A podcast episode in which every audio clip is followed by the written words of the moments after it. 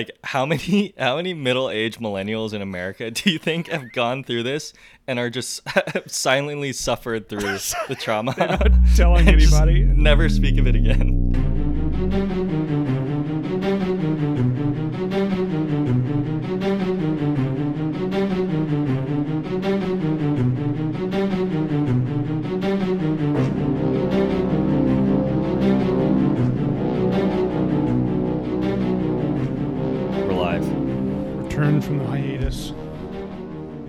From the smoke. I'm glad you survived. Anything else exciting going on in the personal life? I wish I had any. I almost feel like the time between the last pod we did and now didn't even exist. I'm not even sure. I don't have any memory of it. Last thing I remember was ending a podcast with you, actually. I, I know that exact feeling. Not the same for me, right now at least, but we've all been there. Why don't I give you a prompt then, a forward looking prompt for later this month in like a week and a half, if you know where I'm headed. Barbie Oppenheimer doubleheader. Are Oh, you and Jess yeah. doing it? We want to. I would say two things, two negative things, I would say, Oh no, here we go. ab- about our recent movie going experience. First negative thing, it doesn't exist. Second negative thing that builds on that is that we planned on it existing. We've had two date nights now in which we planned, one of which I was texting you literally moments before this happened. We had planned on going to the Spider Man movie, Yeah. and yeah, we just we had to cancel. Um, what? Yeah. I'm not going to get into the reasons. Eventually, we're going to go and we're going to catch that movie. However, I have done some sneaky things in the background and bought a couple movies before they came out on rental and watched them alone in the dark of night from the summer movie list. But I'm like, I don't know, whatever, a month and a half behind everything in theaters right now. But Jess has already said to me she wants to see Oppenheimer in IMAX. And Of so course. Yeah. you know, I'm I'm holding out a lot of hope here. I also think the fact that she, even though I've explained to her the incredibleness of Spider-Man and that it's not what it looks like, like a kid's cartoon that I'm trying to convince her to go to see, I still think it's like a hard sell versus something that's like clearly going to be an awesome movie. Okay. Wow, that's a big update. I yeah, I remember you were texting me literally you were like, "Yeah, I'm seeing Spider-Man in like an hour." And I was like, Yeah. pumped pumped for you. And then I'd never heard anything. I was like, maybe you just didn't like it. No, no, it was literally. I literally texted. I think it was like five fifty, and there was a seven ten showtime at Atlantic Station. I was like ready to roll, and then like twenty minutes later, after I texted you, it was like, yeah, someone booked a meeting. I have caught a couple things though, not much, but I'm happy to go through that list. Back to your question, Oppenheimer, Barbie. I think I can't do a doubleheader, but I'm definitely going to go Oppenheimer, and then I'm going to wait to see how much you like Barbie, and then I'm going to go. Okay. So I first of all, Oppenheimer obviously got to see it in IMAX. I so I am going to see it doubleheader same day. wow, wow. I like randomly saw this Instagram post for this hypothetical supposed to be funny movie schedule for Barbie and Oppenheimer. But I was like, it's not really funny. This is actually the way it should be seen, which is you you start off with Oppenheimer in the morning, like 10, 11 a.m., early, right? Three hours. For it was like, okay, for breakfast, black coffee and a cigarette, roll into Oppenheimer Yep. spend your three hours there. Okay, get that out of your system. Mind blown. Probably have another cig after that. Yep. Head to brunch. All right, get some food, some fuel, regroup, mimosas, get a little tipsy, and then by that point you're like late afternoon, and then Barbie's starting. So go see Barbie around like 5 p.m. maybe 6 p.m. Uh, go see that. That's like two hours, and then uh, it's dinner time, right? So Barbie's like the palate cleanser. Go to dinner, cleanse your palate again, and then debrief, and then uh, drinks, and then hit the bars. That's a Ooh. full. That's a full day right there. I like it. And then midnight showing of The Little Mermaid. Yeah, midnight showing of Spider-Man in RPX. That's actually my joke was a bad one. That is actually a good ending. That that makes sense. I might I wonder if I can like somehow organize a way for myself alone to do that. I mean, you can you definitely can. Because other than you, I don't think I could convince anyone else to do that day. yeah, yeah. It's a really tough sell. But you could also take some mushrooms during dinner and then by the time you sit down for Spider-Man, that'll be your nightcap. That's nice. That's a nice nightcap. And then, you know, you're coming down off the mushrooms by the time it ends. Perfect timing. Head home, nice night of sleep, and you're on to the next day. Well, someone offered me mushrooms, by the way, at a party like two weekends ago, like totally seriously. And I'm like, Like a, a fellow parent or like Yeah. a, a fellow parent, and I'm like, well, hello. I mean, I didn't, I didn't, because I'm like, it's like first off, it's like 5 p.m. on a Sunday, but but I was like, wow, this must mean I'm like working my way into the cool kids of Atlanta, the cool parents. I don't, I didn't know that the parents around me were doing mushrooms on Sundays at 5 p.m. Dude, that, I, I never would have guessed that for Atlanta, especially like in your hood. But important distinction were they like stems or are you talking about like chocolates? They were stems. I mean, they were. It was Wow. a bag of dried mushrooms, not chocolates. Okay, that is that's old school. Like that is some parent shit right there. Yeah. So I won't name any names, but they're a couple of uh, good friends of ours who we've met like a few months ago. And I'm like, all right, we can do this. I was actually a quick update on that that I was considering giving is I'm actually I'm considering getting back into marijuana edibles. And I know it's you might laugh that I ever got away from it, but it's been a wild last, you know, couple years and you know, I don't just have a weed bar down the street like I did in San Francisco Yeah. and I haven't just wanted to. Uh, but let's just say that the martini experiment did not work out, and I'm looking for another experiment. You know, the martini experiment was a good one. If our listeners remember, we decided that martinis were actually the healthy solution to drinking during the week because they're so pure. If anything, they're good for you. Turns out you can have too much of a good thing it's really easy to drink a lot of martinis on a Tuesday. So I'm going to have to cut that out and I'm looking for an alternative. Okay, uh, I have a lot of lot of comments on both of those topics, but just quickly on the martini thing. uh, Yeah, my my martini hobby went as soon as it came. I mean, it was gone because like I don't, I don't know if I told you this, but this was like maybe a week after I had bought all the martini supplies and like I was early in that journey. This was a Sunday afternoon. I had nothing to do. Had to work on Monday, but like I was like, you know what? I'm going to try to perfect like the ratio so that like mm. when I have to make mm-hmm. it under pressure, I got it. And yeah, I I didn't realize how strong they were. And I also didn't realize that I was pouring double shots for each drink. And yeah, basically I blacked out and I just remember at like 9 p.m. I'm just puking all over my kitchen.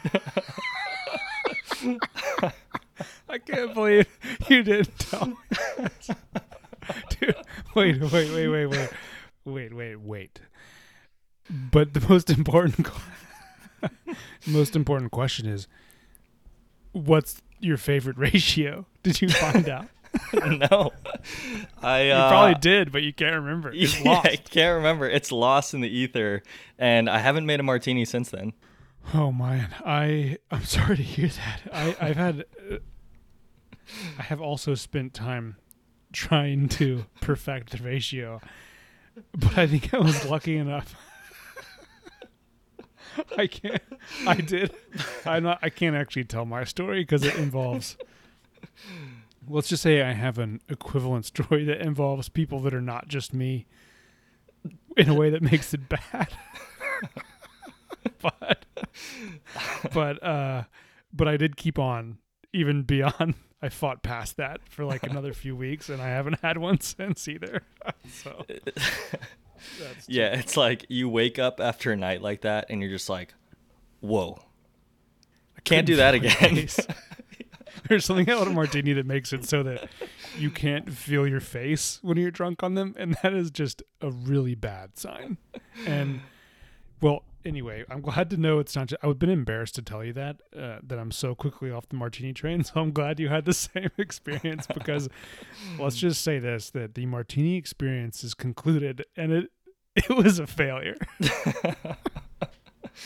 Like how many how many middle-aged millennials in America do you think have gone through this and are just silently suffered through the trauma? They're not telling anybody. Never speak of it again.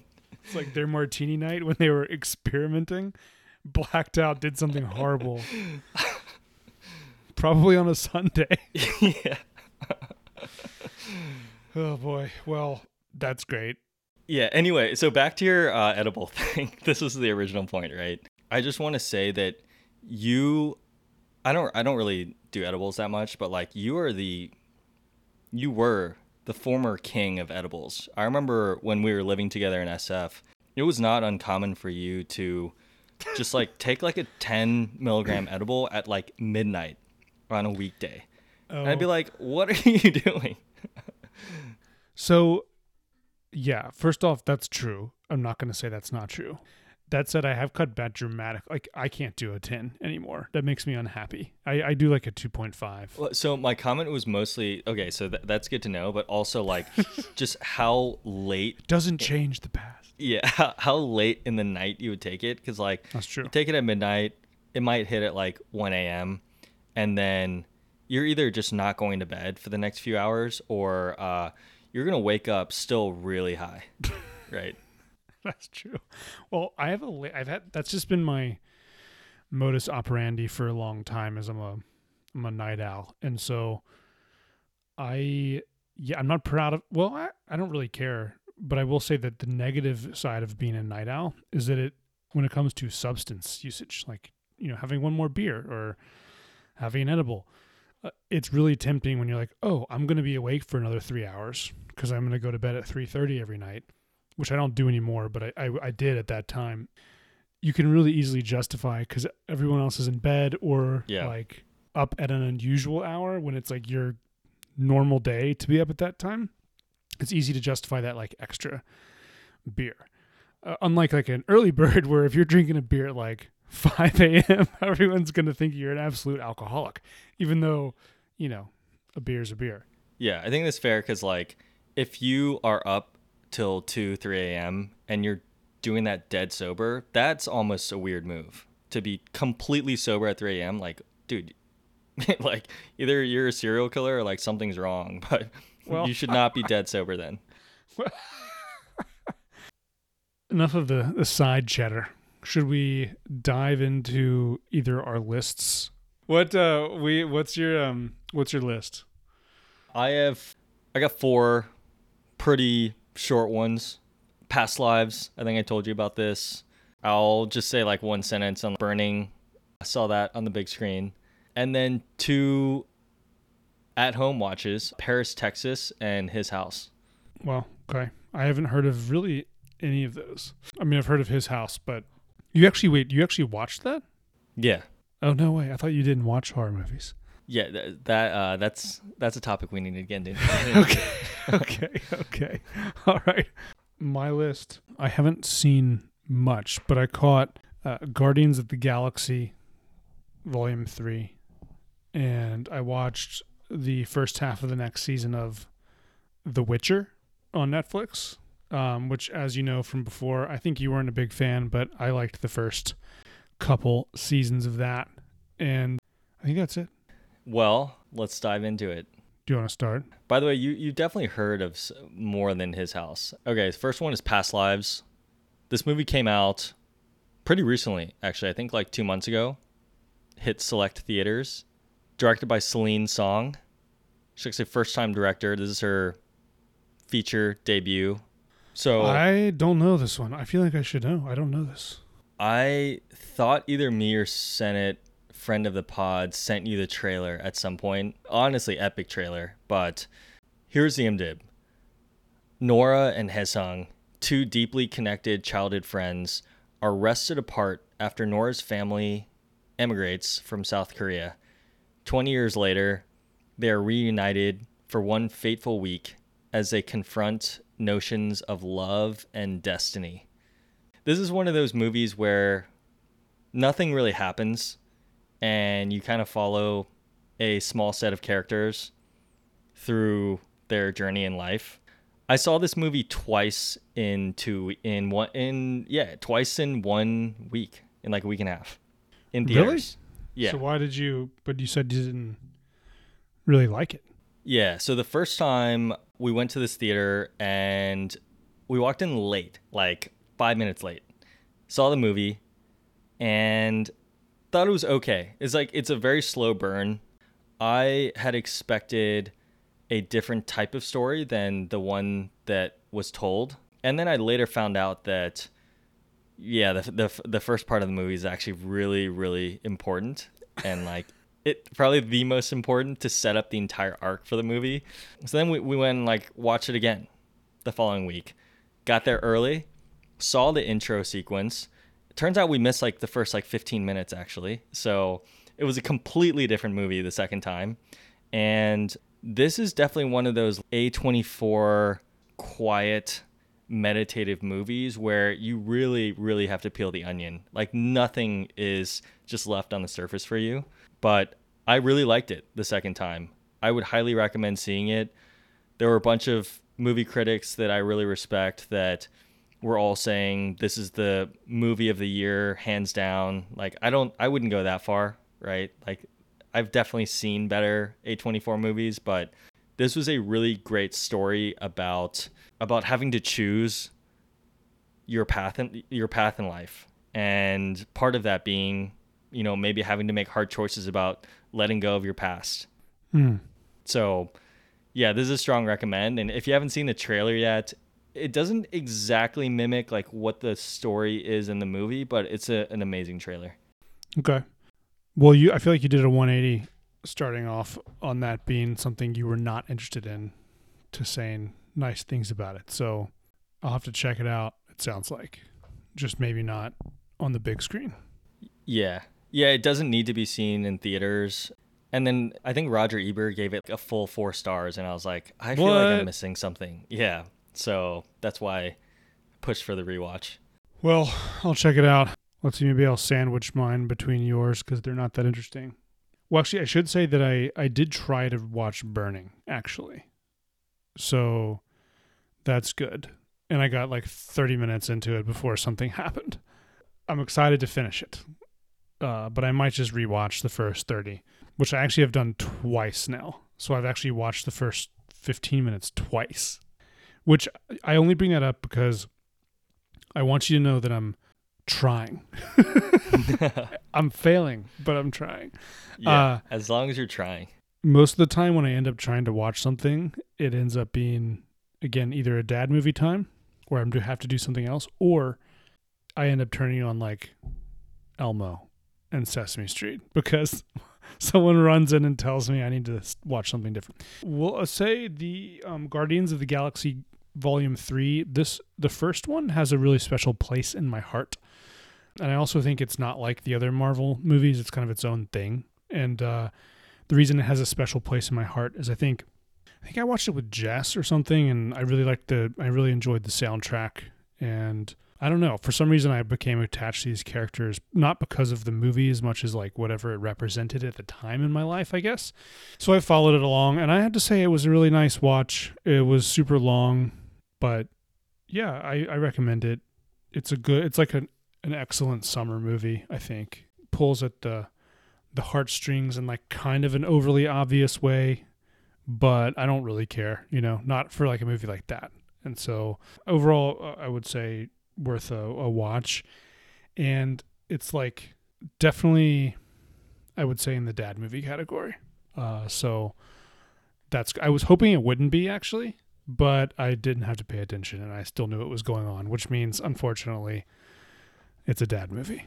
Um, so I would give it a thumb up as a dad a dad movie. So Is this supposed to be a trilogy or like when do they stop? it stopped. Well, I, I- God, who knows, man? They'll do whatever the fuck they want for some more money, especially since I think it made already half a billion domestic. But it's um, yeah, it's it was supposed. To, they said it was going to end, and in the end, it seems like somewhat definitive. But like the main character doesn't like die, which I was kind of hoping for. Not because I don't Yeah. like Chris Pratt or whatever or whoever it is, but I feel like that's like the a great definitive way to end something is like a you know the Yeah. the tragic fall at the end. It doesn't have to be the main character, but something that makes it like wow, the book is closed on this chapter versus like all right, we're gonna go our separate ways now. Uh, but maybe you know when the studio execs get behind it, we'll be back. so I, I totally agree. Somebody impor- really important has to die in the end. Would you say this was better than the first?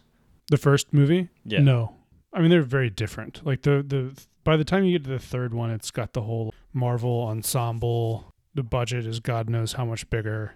So it's a it's a bigger movie. All right, what else you got for us? Yeah, so I mean, we pretty much covered Burning, but I yeah, I just wanted to call out that while I had seen it on Apple before, the really special art house theater down the street, Metrograph, obviously was playing this on the big screen for God, I'm so jealous.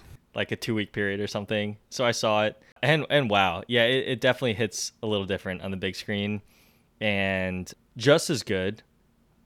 Some re- it opened up actually some new questions about the source material and like the Murakami short story and some new theories about what it could mean that I hadn't considered before. So I love how it's still unresolved and you can still continue to speculate and then seeing it with a big audience was really interesting because Hmm. they found it much funnier than I did. Really? Yeah. Interesting. It was it was interesting. I feel like I'm just gonna have to start. Well, um, I have the Metrographs website open again, and I just the lineup. It's like Dude, their lineup been absolutely on fire It's- this summer. Blade Runner: The Final Cut right now, The Matrix, Three Days of the Condor, which Robert Redford classic, Burning, Live and Let Die, Roger like Roger Moore, James Bond, Drive, Millennium Mambo. Oh, you saw that. Call Me by Your Name. I mean, these are some of my favorite movies like ever. And Inherent Vice, like they just happen to be playing on some random week. Like what? Ocean's Eleven. The the the thing is that they get so do so right here. It seems like, and I know you know this, but for anyone listening who hasn't looked up this theater and wished it was in their neighborhood like I do, is that they have like it's such an excellent sprinkling of genres, right? Yeah. I feel like a lot of times, like the art house movie theater near us is like only art house and then like one or two things that are playing in like major theaters. Not like randomly Ocean's 11 not 345 on a Thursday. it's like what? Yeah, I, I agree. Like there's some art house theaters in New York that will only play French old noir films and it's Right. like okay, that's fine if you want to like go masturbate to French philosophy or something, but what Metrograph does really well is there's these sprinklings of random things, but it's cross genre, but they're all thematically driven. They find a Right. way to like bring all these disparate movies together. It's amazing. It's it's incredible. Someone must just have a great time running this. Like Oh, their yeah. like director to scheduling department. All right, enough of uh enough of that. Okay, so what else do you got? Okay, the next one is Paris, Texas. Have you seen this? No, I looked it up, but I have not heard of it. Give us the MDib. So this is, I think, I think widely considered an absolute classic film from the '80s. It seems like it's kind of a core part of American nostalgia. I feel like there are a lot of random cocktail menus where I've seen cocktails named Paris, Texas, or like random stores in different cities, especially in New York. So I do feel like there's a lot of cultural importance here, which is what like pushed me to watch this thing. It's two and a half hours, so breaking my own rule, but fine. so IMDib, Travis Henderson, an aimless drifter who has been missing for four years, wanders out of the desert and must reconnect with society, himself, his life, and his family. Harry Dean Stanton, he's the main main lead here. So Okay. this is currently streaming on HBO, and I have some thoughts. okay. First of all, the first half is much lower than the second half, but this first half is definitely very necessary to set up the second half. It took me a few sittings actually to try to struggle through like the first hour of this. I wasn't really sure where I was going. I didn't have a lot of context, uh, but I'm glad I stuck through it and watched the entire thing. I thought this movie was a masterpiece. Really? Yeah. I've I it's been a very long time since I've seen a movie that was this well made. Really? Wow. It's okay. I'm still grappling with how and like what the why of it, like what made it so good. I think it was kind of everything to be honest, the acting, the score, the emotions they evoke through the scenery. And then there's just one really important moment towards the end of this movie. Arguably one of the strangest, most impactful scenes I've seen in a movie, maybe ever. really? And Wow. it works. It absolutely works. But yeah, it's ultimately a story about a guy who's dealing with loss and sacrifice for the most important things in his life. Wow. I'm trying to like catch up on this as you're talking. So I I recognize the a couple of the shots. So I th- I must have watched the trailer before, but I definitely haven't seen it. What do you think makes it so in particularly powerful? So you said it's a slow first half, but it's just really great setup, and then they can drive it home.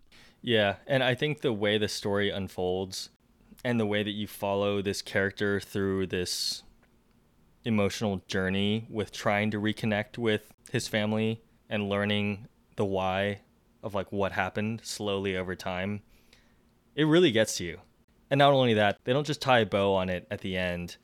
They leave you with the really hard choices that people make to try to do the right thing that I think is ultimately like a very genuine take on tough family situations. And so, yeah, I thought a lot of those themes were really interesting, but there, there was something about the filmmaking itself, like the combination of the cinematography and the score, just the whole like vibe of this movie. There was something just really unique about it. I've I've never really seen a movie like this, to be honest. What did you remind me what you watched it on? This was on HBO. Okay.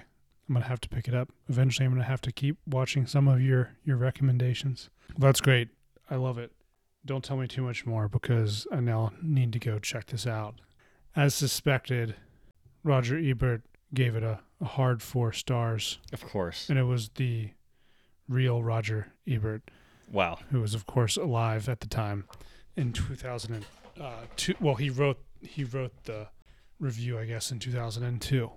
It begins with the man comes walking out of the desert like a biblical figure, a penitent who has renounced the world. Only Roger Ebert could start his review like that. That is an all-star review. God, you have such better fucking recommendations than me. It should turn into a show where like I'm just the host and I just ask you about the interesting things you've done with your life.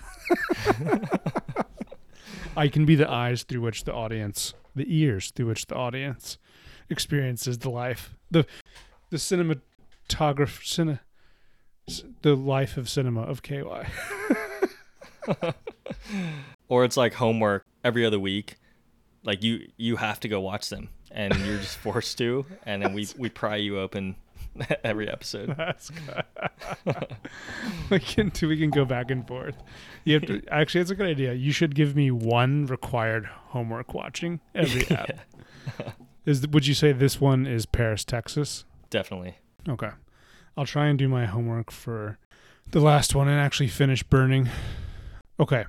My shit recommendation is so so I actually don't think it's shit. I still absolutely love the Witcher series. And let me think about why. i mean the imdb rating is actually really high 8.1 out of 10 which i think their tv ratings are actually really spot on like 99% of the time so anything above 8 is is a really strong show I I think it's what do I like? It, well, I have a lot of thoughts on why I like it so much, but I'm not. I haven't done a great job trying to summarize them yet. The second half of the season comes out uh, later this month. Netflix is doing this new like middle of the road thing where they don't release the whole season at once, but they also don't release one episode a week. They do of course Yeah. half and half over a month. And I'll collect my thoughts better for the second half. In general, what I think it is, it's like almost like a slightly more friendly and even, dare I say, character driven version of these other sword and sorcery shows. Um, like it, the characters are more relatable and also they're more like buddy buddy with each other. You like that they're friends with each other by the end of it in a way that you don't get with other shows. Like they don't try and sow unnecessary conflict between the main characters. I mean, there's a lot of people who there's a lot of fighting and disagreement and all that between like the bad guys and the good guys. And they do a good job occasionally making people make bad mistakes and stuff. But it's just like a nice difference from like Game of Thrones. Whereas Game of Thrones their whole thing is like everyone's evil deep down inside or has the capacity to like do horrible things and there's like a little element of that with The Witcher, but it's just like more of a fun what's a better, way of putting it? So you know like Lord of the Rings and Game of Thrones and these other high, you know, high fantasy shows, the main characters are the ones who are driving the I must save the end of the world sort of thing. Whereas in The Witcher, it's kind of like, yes, there's like some really, there's like some kings and heroes and stuff off somewhere doing some like crazy save the world stuff. But these are kind of people at the edge of society, like kind of trying to get by within context of all this. And it's really creative, and I just really enjoy it. I also just love the idea of a uh, 19 late 1980s early 1990s polish fantasy fiction randomly gaining notoriety in america on netflix in 2023 which is like the context for it. Uh, it's just it's just like lovely. So yeah i'd recommend it. I'm a, I'm a pretty big fan. And it's actually I, i'm happy to say it's actually very much not a dad show. There is action and like really attractive people in it. I think i would probably make love to all of the main characters. And um we should take that out. I shouldn't say stuff. I was like, what? I would make sweet. It. Well, sorry. A better way of putting that is, so Henry Cavill, Cavill, Cavill, yeah, Henry Cavill or something. Cavill, the guy who played I mean, like Superman. He's good-looking guy. Yeah. Like, um, he's like like I find myself like three episodes in being like i should really google like his workout regimen like what what am i doing with my life and then i'll be like like and then like a few episodes later i'm like who is this like anya Chalotra like person who's like one of the co-stars i'm like where is she like fucking from i mean like she's like one of the most like interestingly attractive people i've ever seen and why is she not in more television shows okay anyway you're gonna have to delete that whole segment i haven't my point is there's something about it that makes it interesting. It's funny because like this show seems like it should be somewhere up my alley. I love sci-fi, I love Lord of the Rings, all that stuff. It's just like there's something that's not appealing about it to me. I just like couldn't get into it. I mean, I only watched the first like maybe 60 seconds to be honest of the first ep, but like years ago. But when you said it's really creative, that I can appreciate. Like, what about it was so creative? Well, let me say really quickly. Sorry, I I, le- I didn't complete my my previous thought, and then let me say one thing about the first sixty seconds, and then I'll answer your question. My first thought was that it's actually very much not a dad show or a dad movie because it is has enough complex dialogue and like there's like a bunch of going on that if you don't pay attention for like 60 seconds in this show, you can be like totally lost as to what's going on which is a good. Th- I think. I mean, I'm happy about that with this because it, it it means that I'm like way more bought into the characters. And then on the first 60 seconds, I think I said this in a previous review of the second season of The Witcher. The first season is like not that good. Or, or, or sorry, it gets really good in the second half. I, I stopped watching it for like a year until someone was like, yo, why haven't you watched The Witcher? And then I got sick one weekend, like in 2020 or something, and watched the whole first season and I was like, holy crap, like they really came back from that. It's like the writers got really confused in the first season and thought it was cool to do too much time jumping in chronological order, which makes it kind of annoying to follow. And then they like clearly got that feedback and never do it again. um, so I would just say try and get try and get through it. It's kind of janky in the first three episodes. What makes it creative? Again, I like that it's kind of a genre crosser where it's a bit of a it, it's more of like it's more episodic, I guess, than some of these other TV shows that are similar to it, which means that they can tell slightly more um, varied stories, in my opinion. And so, like, they have an interesting way of doing talking about like magic, and they have an interesting way of talking about like race and what does race mean when you like abstract it away from like white and black America or or, or whatever color of skin and you talk about it in like a fantasy uh, context and they just are able to do some like things that I think are kind of interesting but also just like really fun and not take it too like too too seriously either. Anyway, I've already talked too much about The Witcher, but I I pretty highly recommend it. Okay, nice. I may check this out. May revisit. Probably not though. It's we'll no see. Paris, we'll see. Texas. I'm on the fence. Yeah, I mean, I, you know, nothing is Paris, Texas. Okay, last one. His House. This came out 2020. It's a Netflix movie. Yep. Perfect runtime, hour and a half. And I'll read the IMDb and that'll give a little context.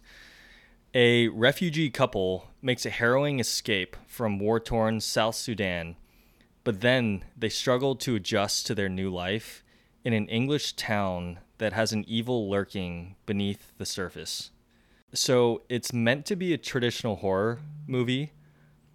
I watched the trailer before, I heard really good things, and it felt like there was this element of not just traditional scare you type of horror, but also like this psychological drama or thriller aspect to it that I thought I would really like you know, I, for example, like I think I've mentioned this to you before, A24's It Comes at Night yep. is one of my favorite horror movies. I don't even consider it horror to be honest. I think it's a psychological drama, the slower burn that uses horror elements to tell a story in a particular way.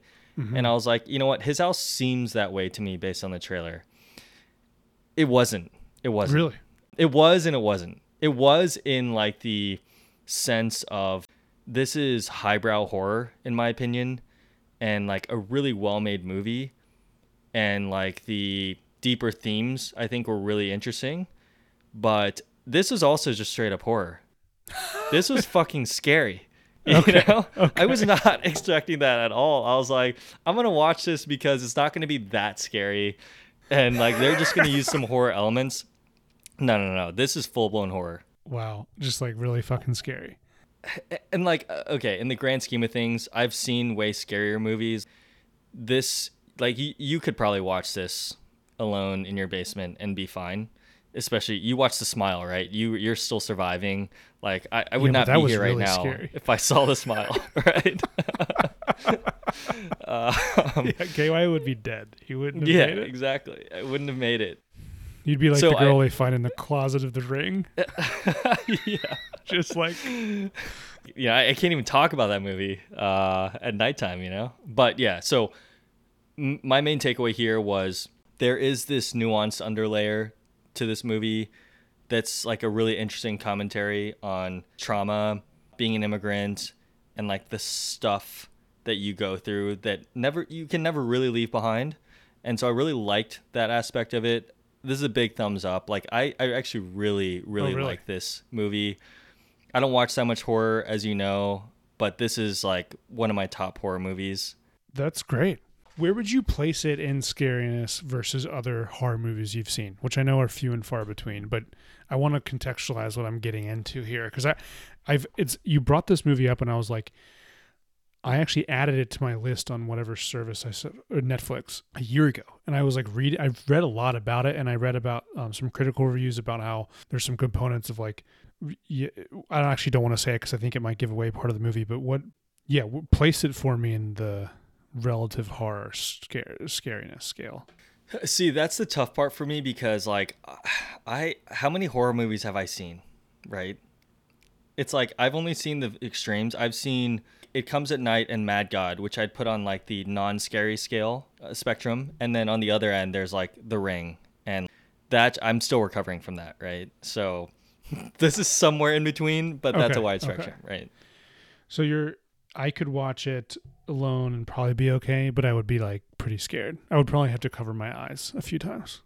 Maybe a handful of times, yeah. I mean, I get don't don't yeah. Well, maybe I can convince Jess to watch it with me. She she likes horror movies. this movie made me realize this whole horror thing I have where it's like I operate on just the fringes of the horror ecosystem, and I'm like a keen observer of the horror zeitgeist. But this one was dipping my toe a little bit inside of that circle. Yeah, I love your relationship with horror. It's one of my favorite favorite components of the KY uh, KY movie apparatus. Cinematic universe. Cinematic, yeah, the KY cinematic universe. Oh, all right, man.